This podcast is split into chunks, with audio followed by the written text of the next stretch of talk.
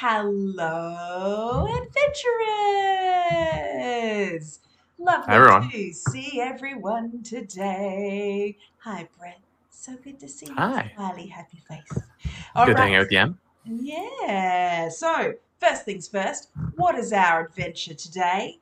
Who are we? We are doing Who Are the Firm Wait. Mm. on the jetty near the second beach. Those are the only instructions that the firm sent you. An exclusive invitation to become an agent for the mysterious organization. Your first mission rendezvous with your handler at Grange Jetty in Adelaide. But who are the firm? And what are they really after? You now find yourself at the center of a high stakes game that will decide the fate of the planet. Search for hidden treasure, face down dangerous enemies, and if you can, avoid becoming the victim of foul play.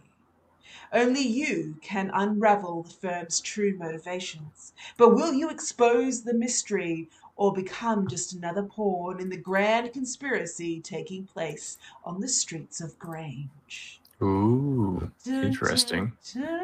dun dun dun. So, uh, this particular story was made by the absolutely uh, wonderful, charming, and delightful Michael Scott Hand. Um, Michael is a very, very, very deep introvert. Um, so, he uh, is not uh, necessarily um, excited by the prospect of streaming to a live audience. Um, so, we have uh, said to him, That is okay. We can still adventure based on this wonderful tale you have made us. Um, but I thought that what I would do a little bit, seeing as Michael wasn't here to introduce himself, that I would uh, give you a, a little bit about Michael um, from his website. Um, now, this about section will give you an idea of the uh, the type of prose uh, to to uh, expect. So, uh, on his website here in the about section. Um, it uh, is written as though someone else is talking about Michael, uh, a person called Cathras Hawthorne, Review of Unknown Artist, 1866. And this is what they say about Michael. With humility, Michael broaches the questions, at the very core of human existence, and each work stands as a testament to his limitless imagination. It is brilliant to a word, unsurprising from one such as he, a creative and determined genius inclined to, yet not defined by a melancholy and madness.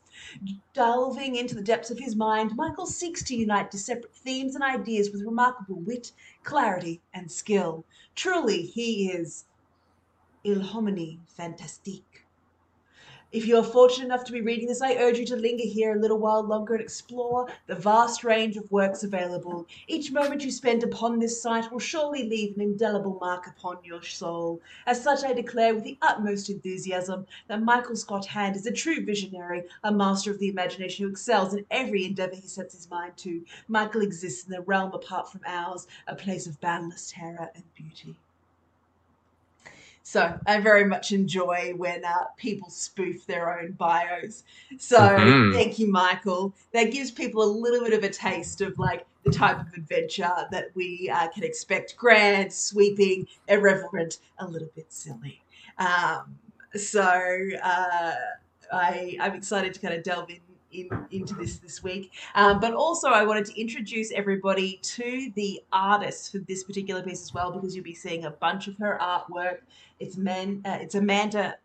Amanda Ng. Um, so she is an illustrator. She's a visual artist in South Australia. Uh, she enjoys working um, on her own as well as doing collaborations. She is open for commissions. Anyone who enjoys her work uh, this week.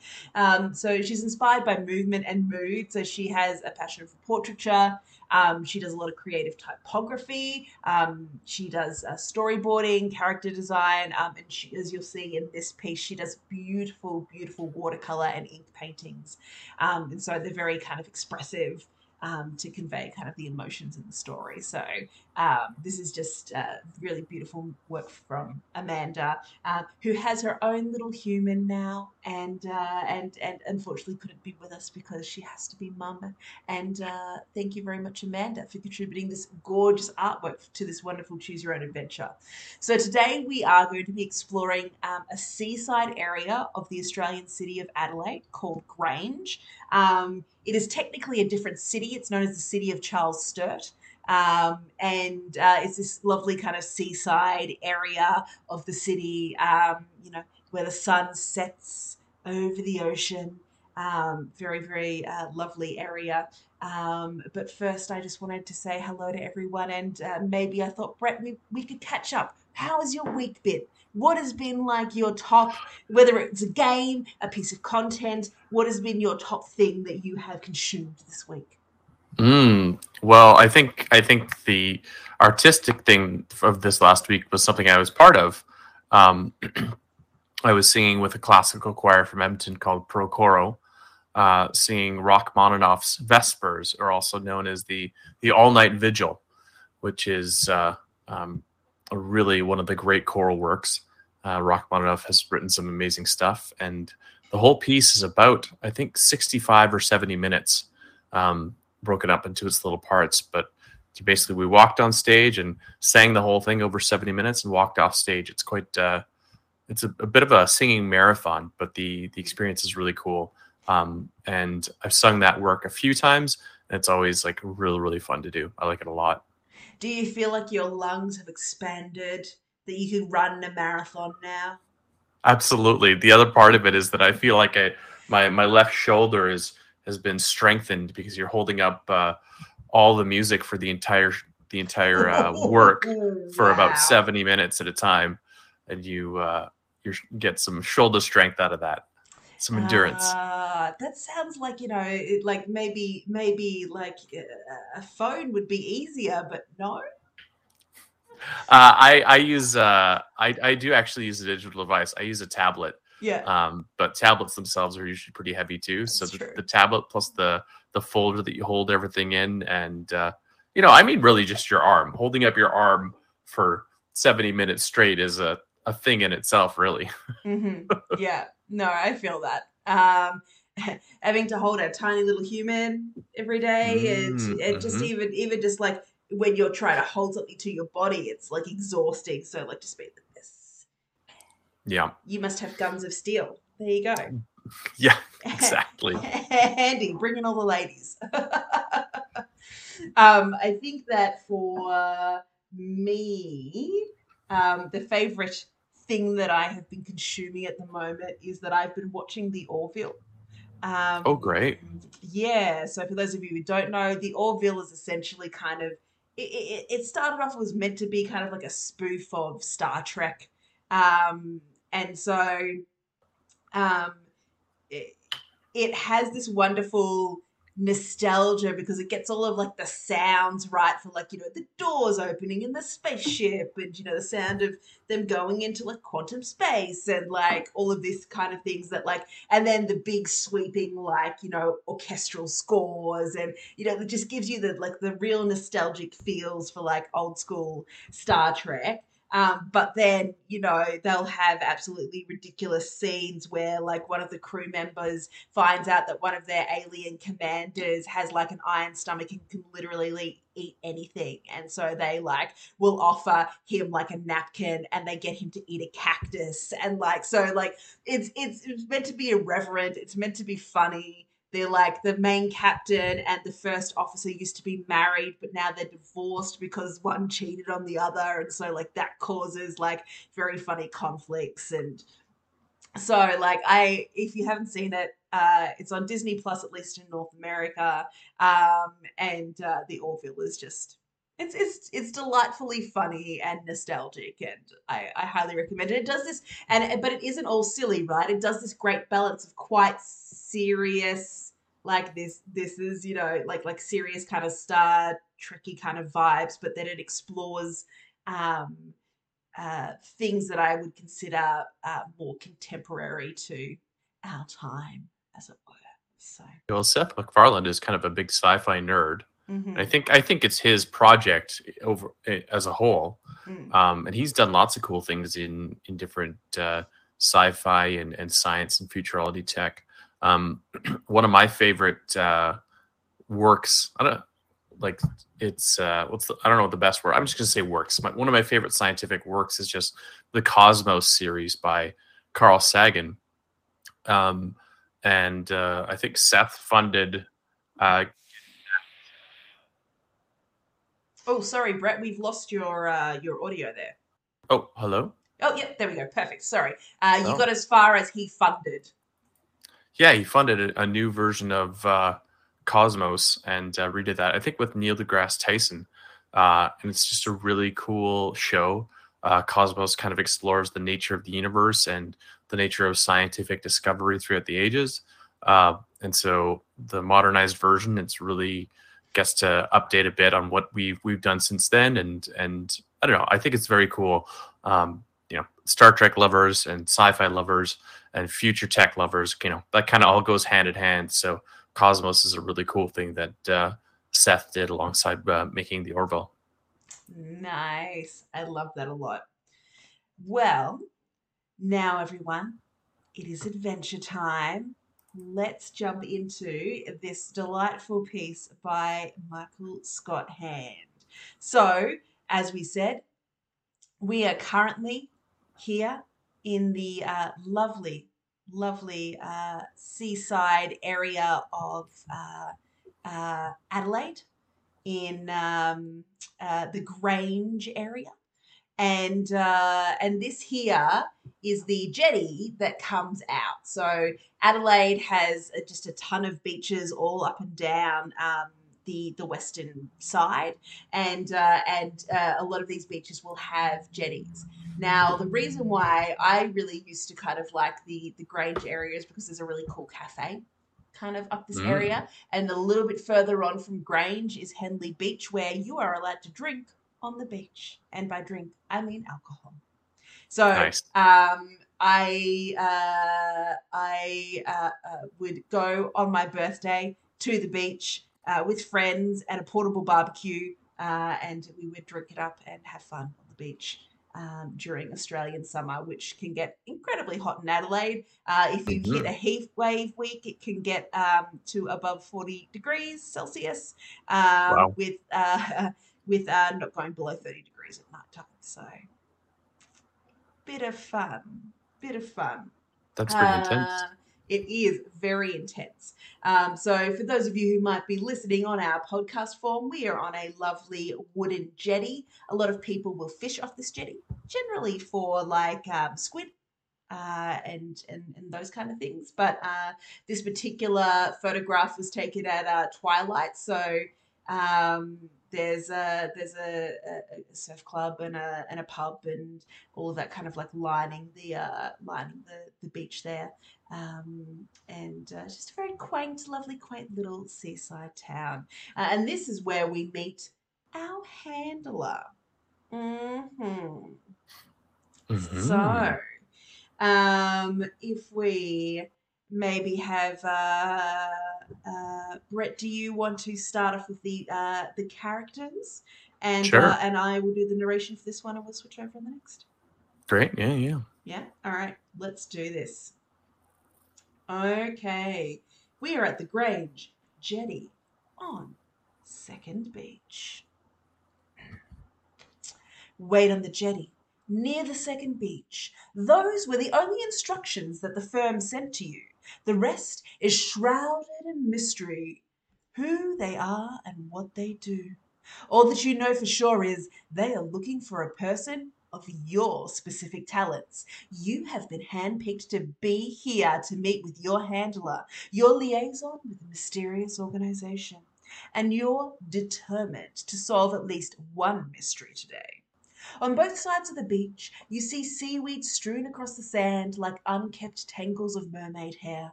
A variety of people are walking up and down the jetty, many of them staring at the screens of their phones. There is a laid back atmosphere here, a, a chilled out vibe of a coastal community. Seabirds drift lazily about the thermals, tracing invisible spirals in the air. There's a tap on your shoulder. A man stands behind you, wearing a trench coat. He is the sort of fellow who seems to wear the trench coat convincingly, as though he would wear it no matter the weather or time of day. Walk with Walk me. with me.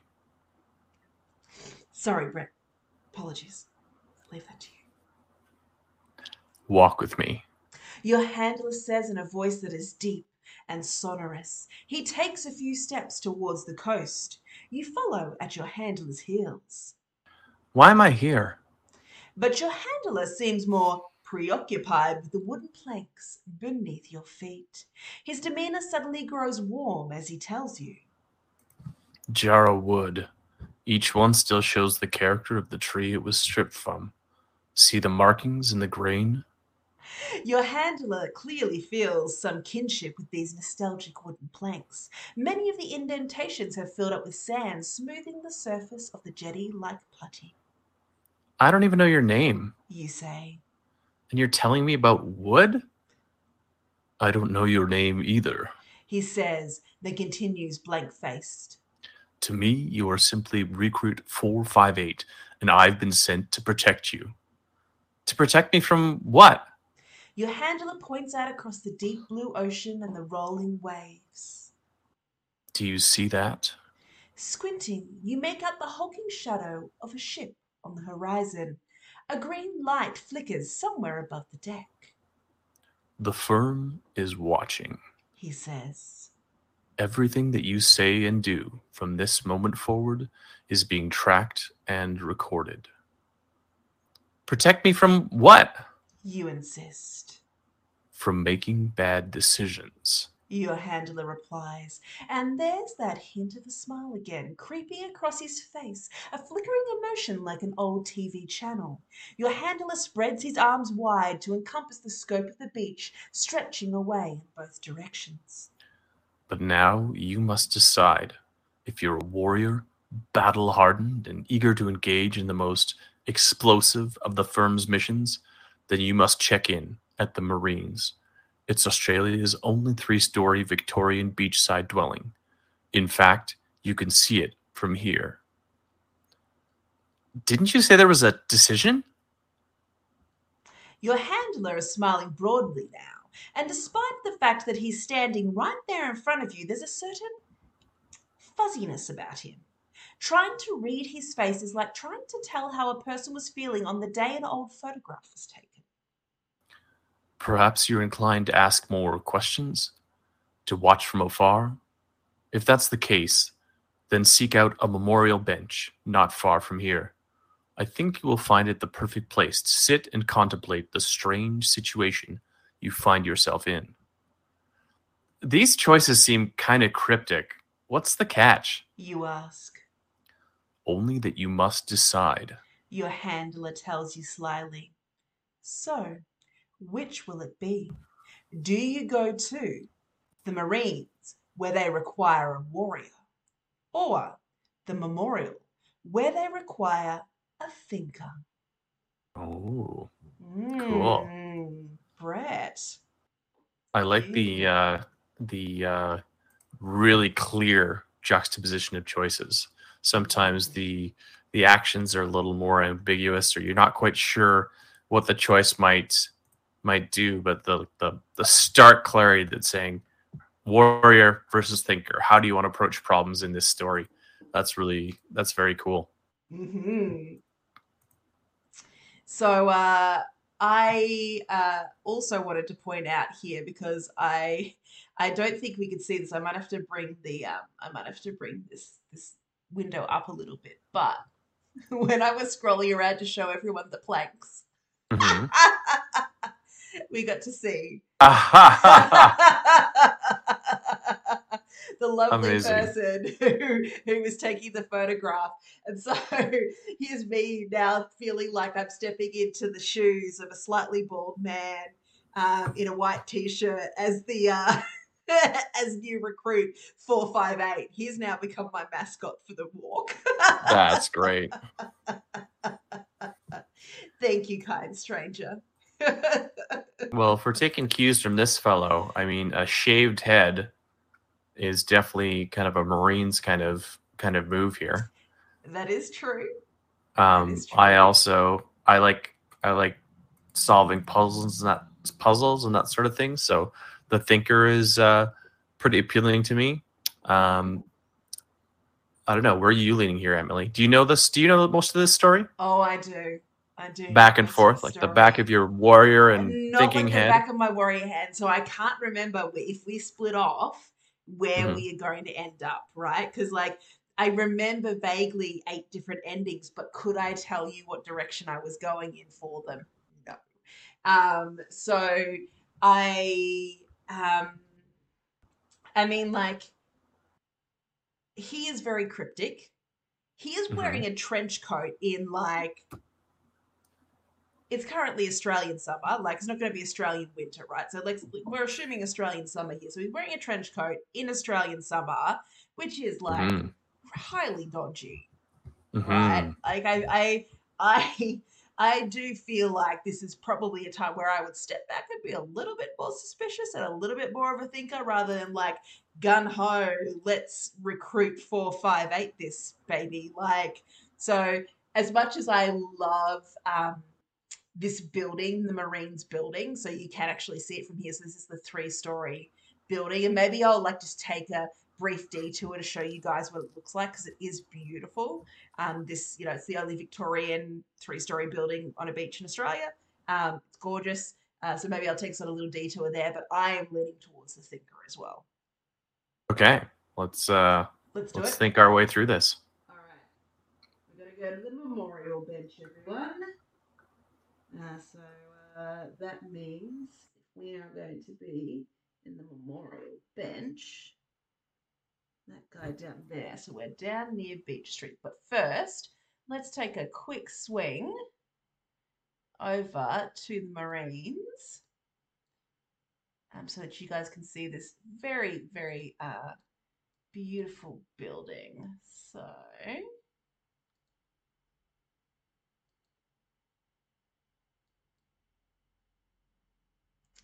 So this here is the Marines. Mm, cool. Yeah. So it's this um so they're all like little so there's they, they call them workmen's apartments. So Mhm. like so people would be they would have been like um so I think it's called the Marines because it, it did used to house Marines or like sailors. Um Mhm. and so this kind of like brick front. Um any of you who uh came to um, the Mark Jackson episode and discovered like Port Adelaide. Like this is a very kind of Adelaidean, this this kind of blue slate um, brick, uh, and then these kind of like terraced. Um, they, they were like tiny apartments um, that that they would essentially house like sailors or white collar workers or um, all those kind of things like single single people single and ready to mingle um, as it were uh, back in the early kind of uh, era in Australia. Mm, hmm So Saucy. Yes, yes, and so these are so these are all kind of different. So you've got the palm trees, and then there are these kind of like very kind of spiky.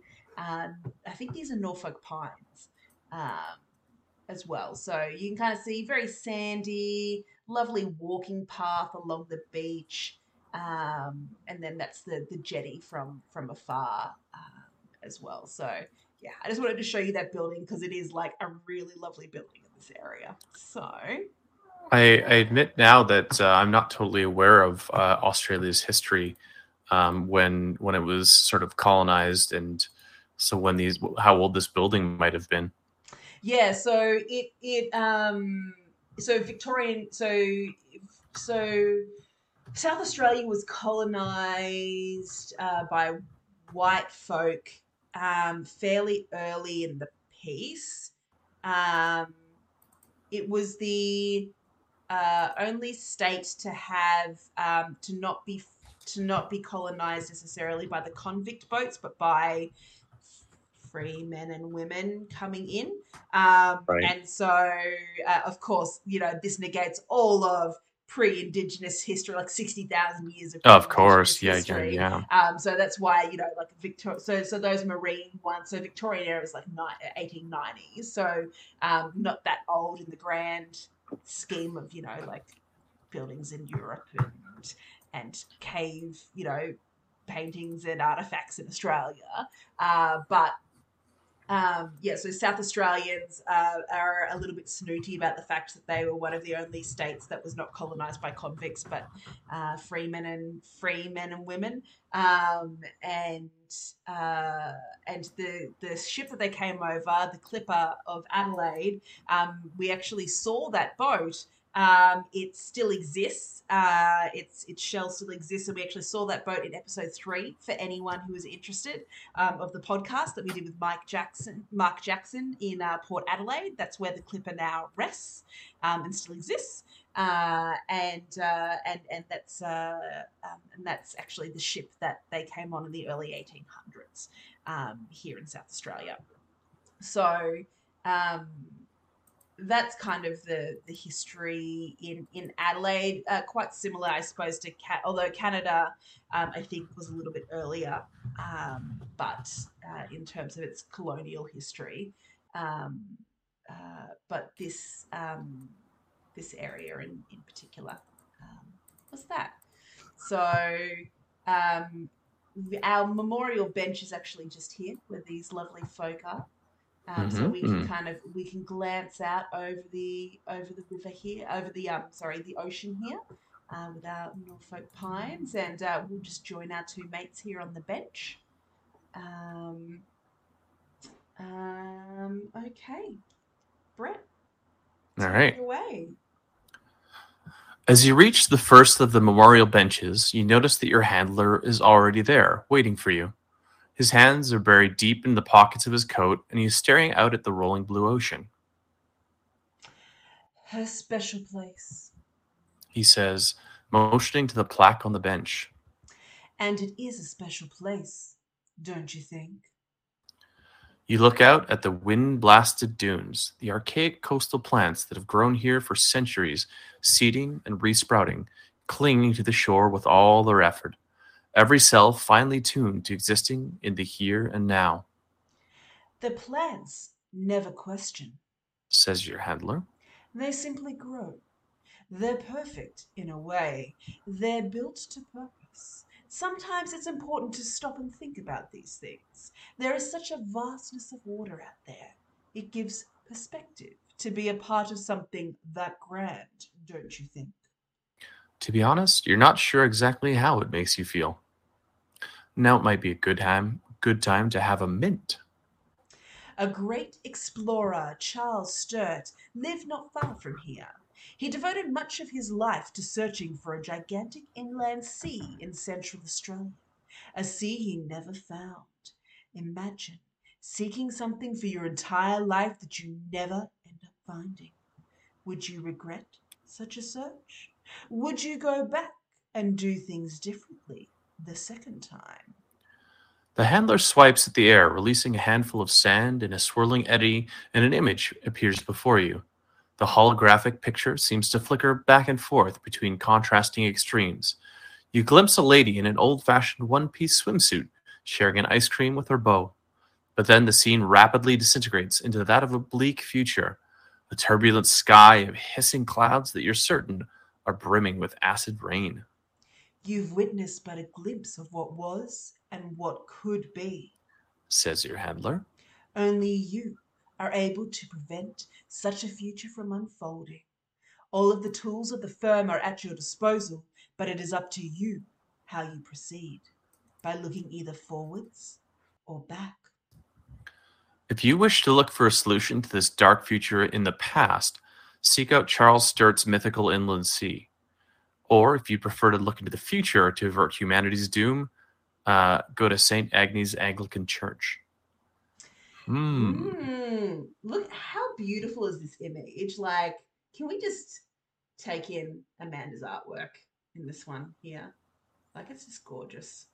The old one piece swimsuit and her beau having ice cream. Yeah. hmm I love like because you, can see like you can see the, the the watercolor paper she worked on as well. Like I just love that that vibe, right? hmm Um, it uh, it just I don't know. It feels it lends like a um when you think of like you know spy novels and men in trench coats. Like it kind of it it lends that feel to like a you know like the old school like um serialized like um, stories in the papers. That's, kind Mhm, of, that's kind mhm. of the vibe that I. Yeah, the old Yeah. form comics too. Yeah, yeah. hmm Yeah, yeah, exactly. Uh, so, are we uh, looking for a solution uh, to this dark future in the past, or are we preferring to look forward to avert our doom? Well, first, it's interesting to me that we are, uh, and I so you know because we're in the start of the story, we're very much working with the firm. Mhm. Uh, it seems like we're just sort of going along with the flow, going along with whatever this handler says. There's there, there isn't much conflict. When the when at the start of the story, I thought we'd be kind of at odds with them. I'm interested to see when that that comes up or not. Um, I'm. It's interesting to say l- look for a solution to the dark future in the past, um, as if there'd be some tool that is beyond what we have right now to change the uh, um, change the dark future when Mhm. the dark future hasn't yet arrived here. So I feel like couldn't we just do that in the present? So what is the what is the advantage here? And or you know if we're looking at going to the future, then you I mean absolutely we will see what actually has gone wrong. You know what what what future are we beholding? Mhm. So this this one almost seems like it's you must choose the future because this is how we see what uh, see what actually has gone wrong, so we can figure out what we need to do. Um, I I always appreciate you know looking into history and into the past in terms of like correcting our past mistakes and learning. You know, like that's a huge part of like humanity progressing forward. But this one just seems like a, a you must pick the future to see what actually happens. you don't think necessarily that by picking the future and knowing what happens that you like almost cement it in a way like Mm, the self-fulfilling prophecy. Mhm, correct mhm. yeah like you know like the the idea that if you know how you're going to die you trying to avert it is what ends up causing that that death right Well, I mean, if the if the loop's already closed and and fate is set, then no choice matters. But I'm I'm under I'm under the presumption that my choices matter, uh, and I feel like abandoning that that uh, perspective is a little folly when you're choosing your own adventure. Okay, fair. All right. Well, let's look into the future then. We're gonna make, although like it's it's interesting that you're looking into the future at a church, uh, which feels Mhm. like looking into the past. But Yeah. uh, you know, but that's uh, you know that's a philosophical uh, uh, note for another time. Um, okay, so that means that we are making our way to St. Agnes Church, uh, which is going to be inland just a little bit. Sorry, guys, we're taking you away from the beautiful beach. My apologies. I think there's another cool thing about that is that um, the format of these stories require that you the the author has picked places that you could walk to, right? mhm. And so so sometimes they'll have to choose things that wouldn't be uh, exactly what you would write in a story. Mhm. Um, and I know people off people often think that restrictions like that can are are more of a, a clamp on storytelling, but actually restrictions are often where we get the most creativity, where we Oh, don't have 100%. the options, and so we need to like we need to be extra creative to make the the limited choices we have sort of like really. I was going to say sing, but uh, Mm. speak as a story. So I think that's pretty cool. There's um uh, there's actually a, a lyric that I, I think about a lot. Um, uh, that's uh, from them Crooked Vultures, um, which is a uh, super group made up of a of a um, you know, someone from like the Queens of the Stone Age and someone from the Foo Fighters, and like they all kind of came together and formed a supergroup, and they made one album. And there's a song in there, um, and there's a lyric that says, uh, "You can't always do what's right, but you can do what's left." And Mm. um, and I really Nice. like that as a like as a as a line and a lyric to think about because sometimes like there is no right and sometimes the only choices you can make are the ones that are left to you. Hmm And it's the, the the cute play on the words of of the directions of right and left, and and what our society associates with like good and bad, and that's that's a, there's a lot packed into that. That's a really cool lyric. yeah yeah. I uh, highly recommend them crooked vultures. Check it out um, all right so we've gone to st St. agnes's church we're looking into the future you ready brett you get to take this one away As the sign here reads, this is the second bell tower to be constructed at this point. There's something matter of fact about the way your handler speaks that reminds you of a university professor. The first became unsettled because of shifting earth beneath our feet. Yet if I told you that what was responsible for that, you'd think I was crazy. With this cryptic statement, your handler strides off, leading you down the side of the church to the memorial garden where rose bushes grow against the fence. A wise man once said that if you move even just your hand, everything else in the universe also moves. You're not quite sure what to make of that, except that it sounds like something you once read inside a fortune cookie. The thought makes you hungry enough that you should probably eat a mint before the handler continues speaking. That is why you've been recruited to be the moving hand of the firm. You're capable of doing what the rest of us cannot. But you can move. You're doing it right now. you say. Your handler approaches one of the rose bushes at the back of the garden.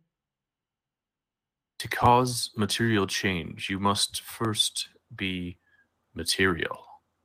Your handler reaches out for a rose bush and closes his hand over the thorns. You wince, but a moment later, your handler shows you the palm of his hand, the skin unblemished.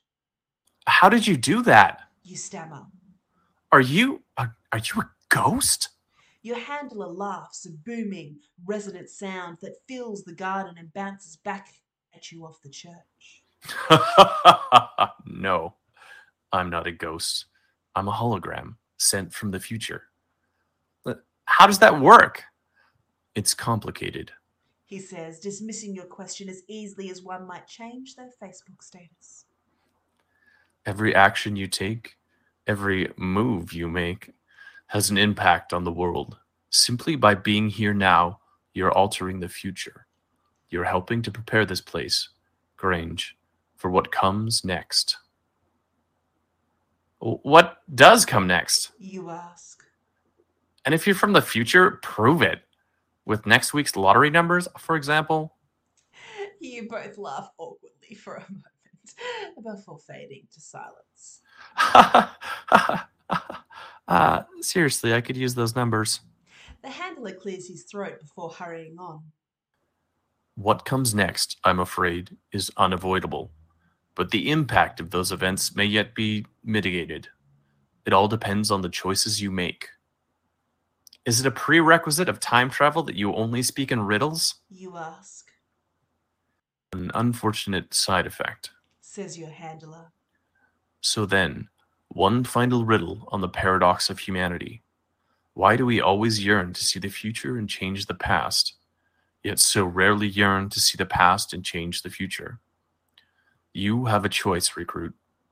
I can show you what comes next, but if I do, you will not be able to return to this timeline. Alternatively, you can change the future in the here and now by helping us to obtain a weapon of cosmic proportions. This weapon may be used to counteract future situations that will inevitably arise. If you choose this option, I will not be able to guarantee your safety, but I can assure you that you will be ensuring the safety of many others in Grange, nay, the entire planet. The choice is yours. Will you?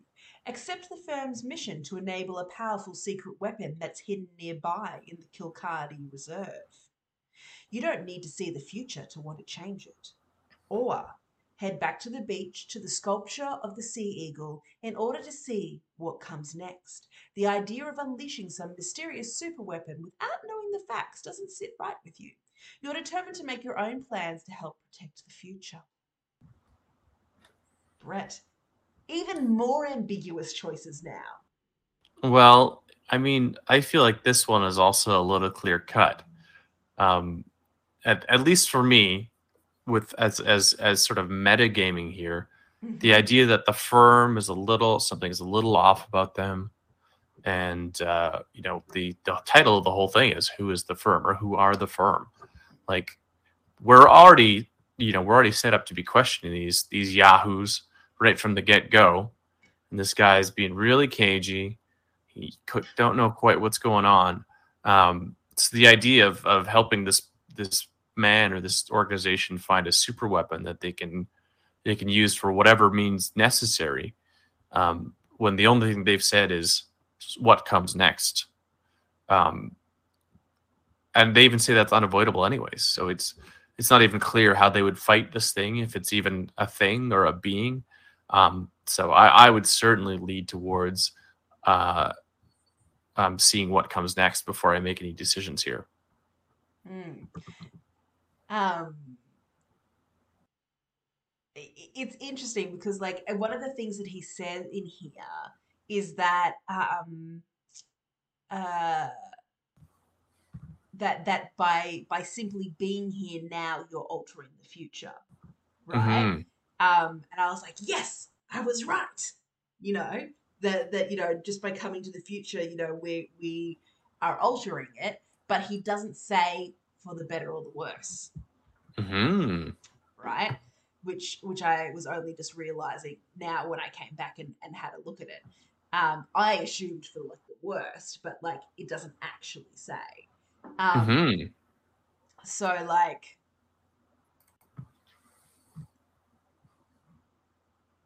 um yeah, so saying the weapon may be used to counteract the future.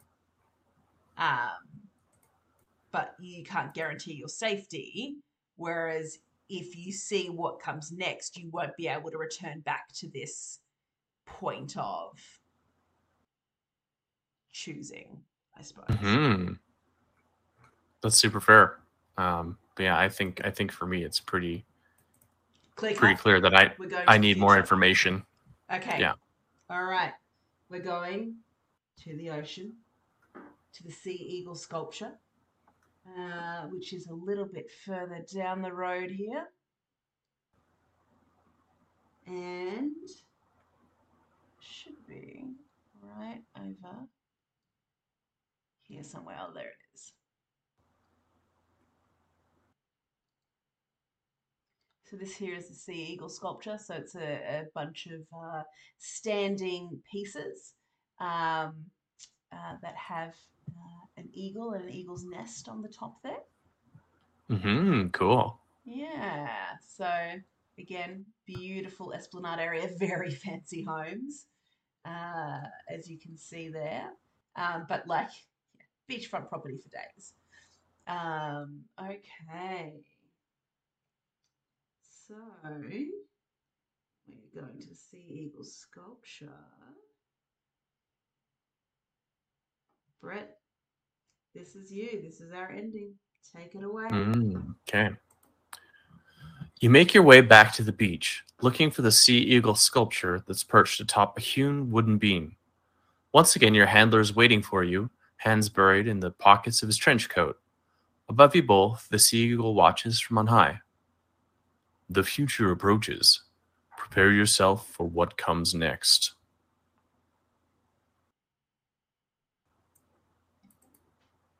Your handler says without turning. I totally took your part, hey? That's fine. Keep okay, going. you can. All right. he motions for you to follow him past the eagle and onto the beach, then instructs you to draw a circle on the sand and sit down within it. Perhaps have a mint while you're waiting. I keep getting these mint drops. I wonder if the author was obsessed with mints or if something else is going well, on that's there. What I, like I was wondering I was like, did I miss something in the description that talks about mints? And I don't think so, but Uh, what happens next is at first subtle, like the sun slowly dipping beneath the horizon. If you blink, you might have missed it. First, a boat appears on the water. Those on board seem to be wearing gas masks, if not astronaut suits. The sky has changed color and the air smells different. Your handler, too, has vanished, not even bothering to say goodbye. As you look around for him, you notice that all the buildings along the beach are gone and only ruins remain. The sea eagle impossibly remains. It cuts a striking silhouette against the crimson sky behind you. The boat draws up to the sand and the figures get off. One of them is holding what appears to be a Geiger counter. You can hear the telltale clicking sound that it makes as he swings it in wide arcs across the beach. The figures stomp towards you, across sand that's turned to gravel, away from a sea that's turned to acid. As they come closer, you can hear the sound of their shallow breathing amplified by the masks. This is what your handler was referring to, you realize. This is what comes next. And now that you've seen it, you're beginning to wish you hadn't. Dozens of metal barrels bob out of the ocean, trapped between tangled tentacles of plastic waste so thoughtlessly discarded. The ocean itself glistens with a kaleidoscopic sheen of pollution. Hold on, you say to the approaching figures. I've changed my mind. Let me go back. I can stop this from happening. I can make a difference, it's too late for that. says a voice from behind one of the gas masks. You squint into the visor and recognize the face of your handler staring out at you. He seems older somehow, but it's hard to tell behind the curved glass. You wanted to see the future, and now there's no going back.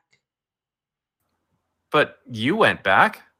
One day you might return as a hologram in order to succeed where I have failed. Your handler says to you.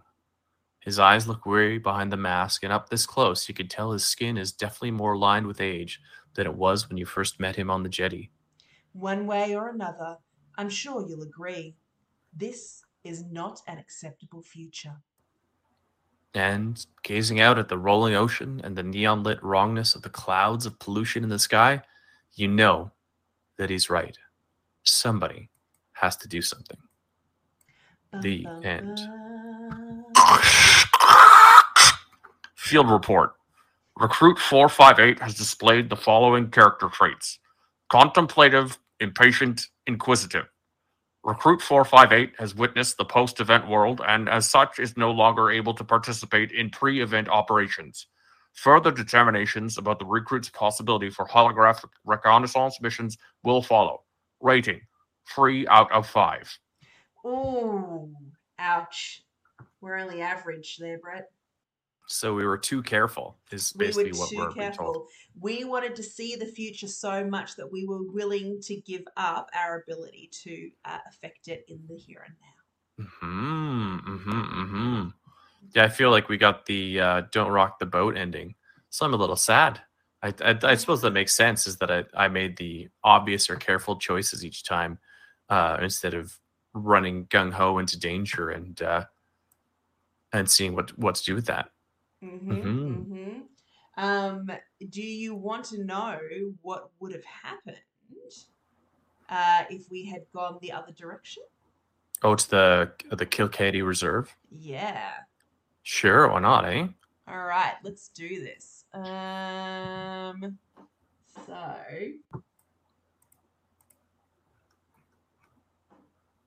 Mm, lots of uh, beautiful birds there.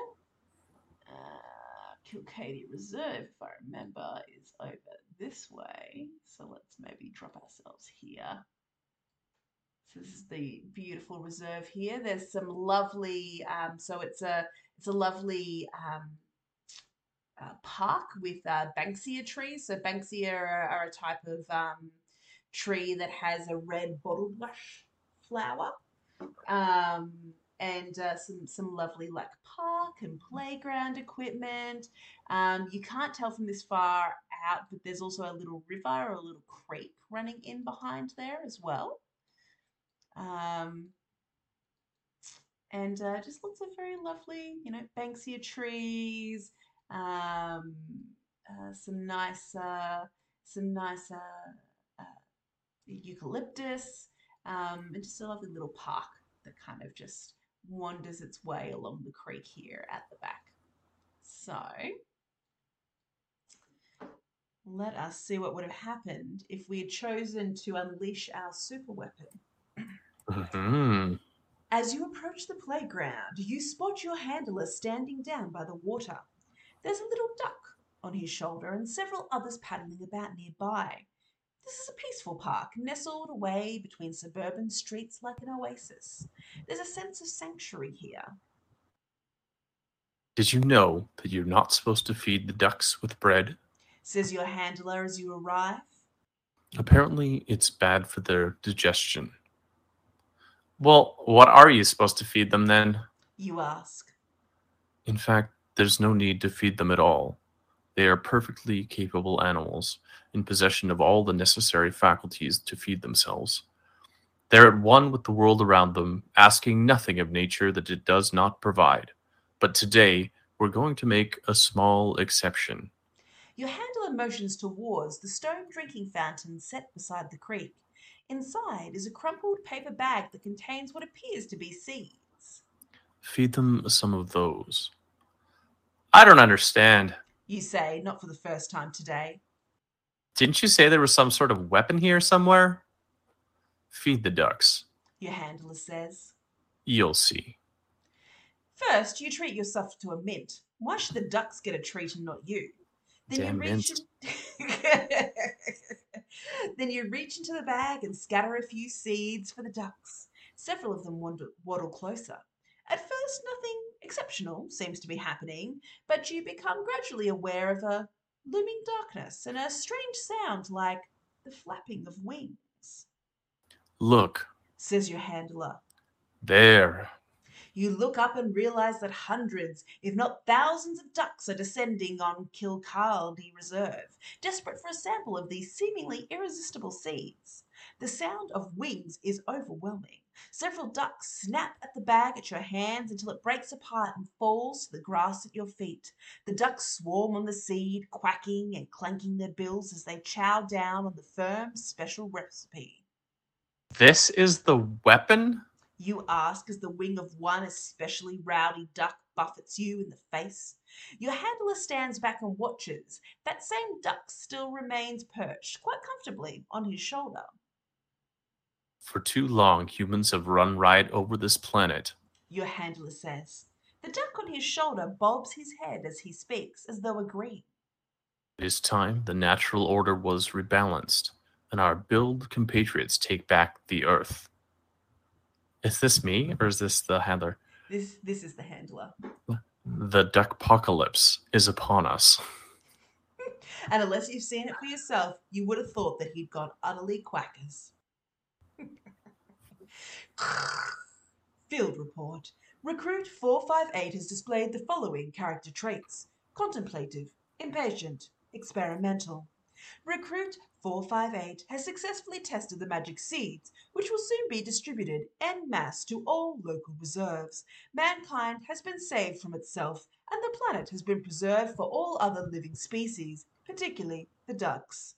The recruit, however, has not been seen since. They will nevertheless live in on fable and song as the duck bringer, harbinger of ducks. Rating Harbinger of ducks. Harbi- harbing- harbinger of ducks. Rating four out of five. Ooh, much improved. So honestly, this branch has not gone well for us. yeah. Both poor endings. hmm Um, it seems like we have uh, we have um, uh, been uh, told off for being uh, contemplative yet impatient. hmm Yeah. hmm Uh, so we have set off the duck apocalypse and then also given up our chance to save an apocalypse. So. bum, So bum, did- did the- You did. It's a different apocalypse, though. Like, it sounds like we nature did not get destroyed, but No, that like I'm, I'm guessing that humanity kind of fades Uh, into the into the background. Exactly. Exactly. hmm That's exactly what happens there. So in this one, humanity survives, but nature does not. In this one, nature survives, but humanity does not. Interesting. Mhm. I'm one thing is I like what uh, what he's done here, and I'm not sure if this was the reason he uh, the writer did it. Uh, this this mint dropping thing makes me curious about whether it's relevant in any of the other chapters, which is kind of a cool thing to do in a choose your own adventure, where you have these little hints of like what the other paths might uh, might have. I mean, they might all just mention that you have mints at random times, but like No, you are correct. It is a, helpful thing for you in a uh, particular branch of the story. hmm, Yeah. hmm. Um, so, uh, and, and what's interesting is not all of the stories like end the same way either. Like, so down this way is kind of like an apocalypse line, but like Mhm. down another direction, um, we end up um, doing away with the firm. Um, Okay. time portal uh, related. Oh, wow. Um, in another one, we end up finding buried treasure. Cool. Um, in another one, uh, more uh, agents are joining us. They seem friendly agents, though, so this appears to be a good ending um, hmm for all. Uh, and in yet another one, uh, we end up in a fight. Oh, cool. Um, uh, in yet another one, train station. Um, The pow bam straight out of the old Batman's. Oh yeah, hundred percent. And uh, and another one, Firm Fitness Foundation. Wow. Feel firm. Great. yeah, I, I really like the uh, the writing style, which combines like uh, I guess life philosophy with um, dark and brooding, Mm, uh, with with like just that like subtle line of whimsy that goes through it all. That it's kind of poking fun of itself. So that's really cool. yeah, yeah. Uh, Michael did a did a, a, a superb job of uh, of this one, and uh, and you know Grange is just this lovely. It's a very chillax seaside town, um, just with like yeah. Some, some lovely lovely areas to just go wandering and then at the end you know you can get yourself an ice cream if it's if it's summer or uh, hang out on the jetty you know do a bit of fishing if you want to so um, I think I, I what I like about this um, is that it takes a very suburban area and manages to have these really really interesting adventures um, in areas like you know a church and like you know just like a general seaside and like at a park and, and it manages to kind of turn them into you know the duck apocalypse and and um, you know uh, so so I really enjoy um, that aspect of it as, well. So if, if anyone else is like Brett, curious about the mint reference and uh, wanting to know where they might have ended up if they had chosen differently, maybe become warriors uh, from the the beginning, who knows? Um, then uh, you can always download Story City at about.storycity.app, uh, turn on spoiler mode, uh, and uh, and then uh, either tap your way through to figure out how your story would have ended, or if you live in Adelaide, head on out to Grange for a delightful afternoon by the seaside uh, while uh, you uh, determine whether or not you trust the firm. So, Mhm. um, thank you so much, Michael, for the wonderful story um, and and and letting us uh, share that with the with the world. Thank you so much, Amanda, for your delightful illustrations. Um, taking, as uh, Brett said, some of the the old school comic book uh, era, um, but also, you know, um, uh, not shying away from the uh, the uh, the fun of uh, of people in very tight leggings uh, feeling firm. so we appreciate that. Uh, if you are watching Adventure Hour for the first time or listening to us on the podcast, we do this every week, either on a Thursday or Friday afternoon. Next week, it is again going to be on a Thursday evening here in North America, Friday in the Australasian region. We're going to be talking to Christopher Healy and Tamara Pratt, and we are going to be seeing if we are going to survive a zombie apocalypse Nice. in Brisbane. Uh, this one is probably one of the darker stories on the app. It is definitely an M15 plus rating, uh, whereas this one here, The Firm, uh, was a more of a PG um, kind of family friendly story, uh, whereas the one that we're going to be doing next week is definitely M15 plus. There's like killing zombies with stiletto heels and you know all sorts of things right? So so uh, that's that'll be uh, next week with uh, christopher healy and tamara pratt who are the uh, musicians and the author of that piece. Um, and uh, and every monday of course we run uh, the Creator Labs, where we invite you to come and join us if you have a story, whether it's a film, uh, interactive, game, uh, a, a, book, and you're wanting to bounce ideas off someone, you're wanting to check uh, whether something makes sense, you're wanting to get out of writer's block, please come brainstorm with us. Um, we do it every Monday at 4 p.m. MST time uh, or around 10 a.m. in the Australasian region. So on a, on a Tuesday morning. So please come join us. Brett, as always, thank you so much for being my co host this week. And uh, we will see everybody next week.